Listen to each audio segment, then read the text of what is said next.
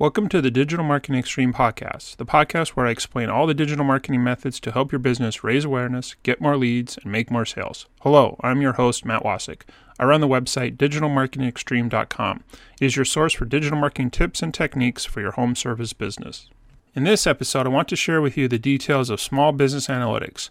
I'll explain what are analytics, examples, analytics strategy, and specific methods. Hope you enjoy it.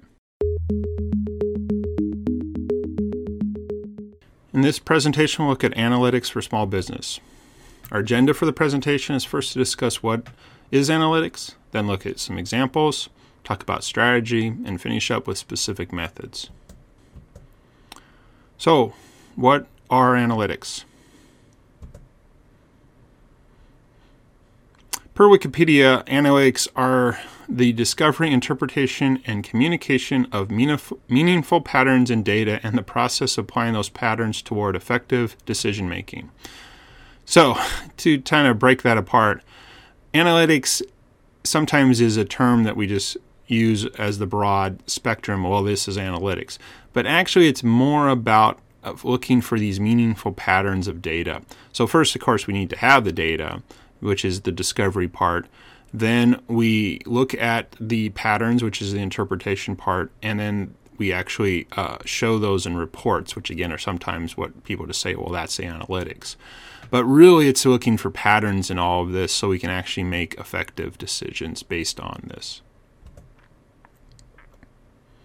So the first part is again recording this data, and there's many places within your business operations that you may have data that you want to record. Record. This could be in your marketing processes, your leads processes, the sales process, and the actual operations of your business.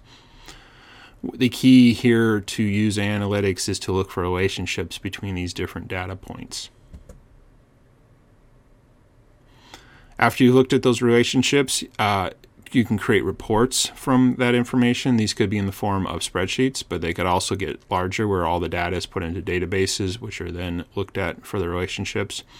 But many times this overwhelms people, so the concept of dashboards comes into play, which are more of executive overviews of, of the information. But the key is to you look at all of these reports to help you make your business decisions. So let's look at some analytic examples. So, in the aspect of your marketing processes, uh, there could be places where you want to record data in your website. Um, this could be in the form of visitors.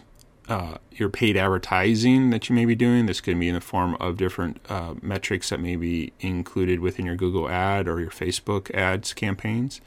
If you do business listings, these could be referral sources where people find your information and then come to your website and kick off uh, your sales process could also be on specific reviews websites like Yelp, which may uh, cause traffic to um, occur there in the sense they may find a Yelp deal and buy it, or they may again want more information and come to your website.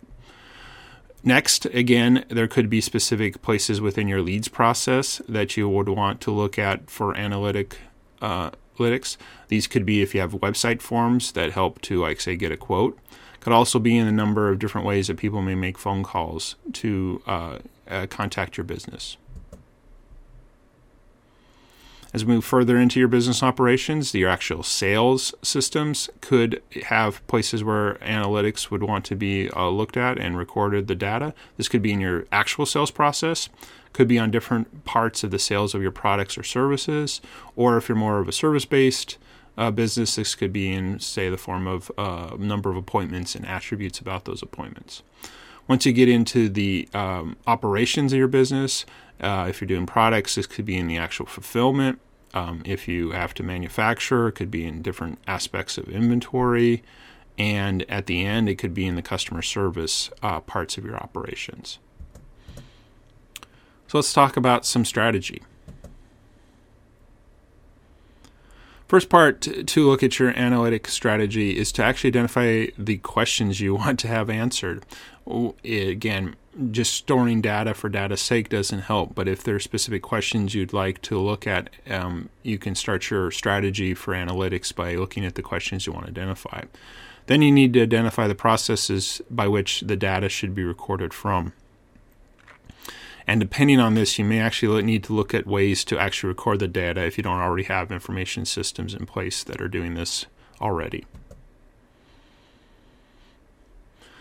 Once you've started recording the data, you can start developing systems to show the relationships of these different data points. And then finally, you can start creating reports of the data. So let's look at some specific methods related to analytics. If you have a website, one of the easiest ways to actually start generating recording data is by a product called Google Analytics. Um, it's very straightforward. You create an account using a Google account. There's a little piece of website code that you have to add to your website. And within it, you can actually create different things to help you understand if you're accomplishing things. So, for example, they have a concept of a goal that you can create, which is uh, where a specific web page is fired in relationship to maybe a workflow process. The nice thing about Google Analytics is you can actually review the data within the Google Analytics uh, account and it also even has the ability to create dashboards. But again, this is related specifically to websites. If you're doing paid ads using the Google Ads platform, um, they actually have a concept of what's called conversion tracking. This is where an ad is clicked and then goes through a process, typically on a website, but it could also be a phone call, that then would be counted as what they consider a conversion. Uh, the key to set this up is you actually have to add some code to your website, specific on something like a thank you page.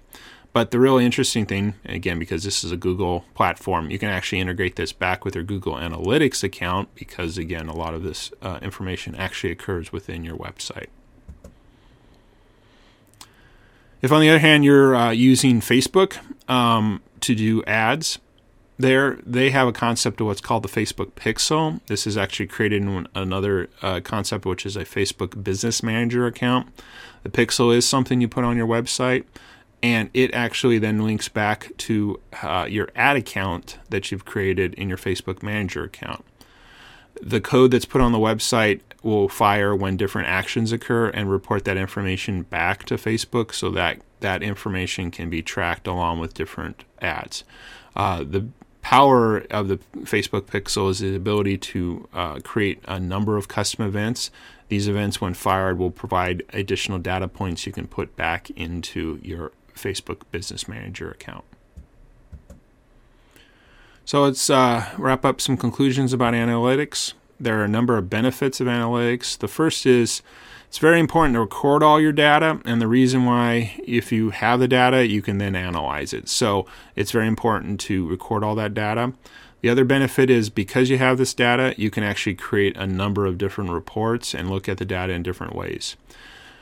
But where analytics really starts to shine is when you look at all those data in the different reports and you've had the relationships created between the data, so the data doesn't exist in isolation. And ultimately, the number one benefit of all analytics is to help you make business decisions based on the data, based on the relationships, and put into reports that you can actually look at and make those business decisions. I hope you enjoyed this episode. If you'd like to learn more about how digital marketing can help your business, please check out our website at digitalmarketingextreme.com. Again, that is digitalmarketingextreme.com. Until next episode, this is Matt Wasik wishing you the best success in all your business endeavors. Later.